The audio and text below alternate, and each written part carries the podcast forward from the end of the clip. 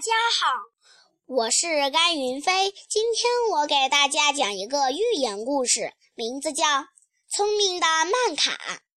聪明的曼卡是村子里远近闻名的姑娘，她嫁给了一个法官。不过法官不让曼卡管他的公事。一天，两个农民牵着马来打官司，都说小马驹是自己的。牵公马的农民给了法官一一些钱，法官就判小马驹归他。曼卡听说了这件事，就去找牵母马的农民。第二天，法官看见那个农民在山顶上撒网捕鱼，忍不住哈哈大笑。农民说：“大人，既然公马能生下小马驹，我想山顶上也能长出鱼来。”法官一听，脸红了。他问农民：“这是谁教你的？”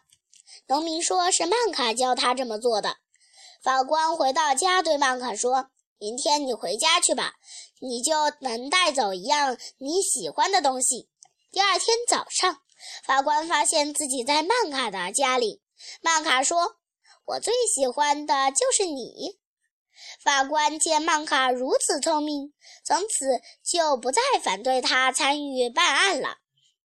山村姑娘曼卡凭着她的智慧赢得了法官的尊重，在她的身上还有善良、正直这些优秀的品质。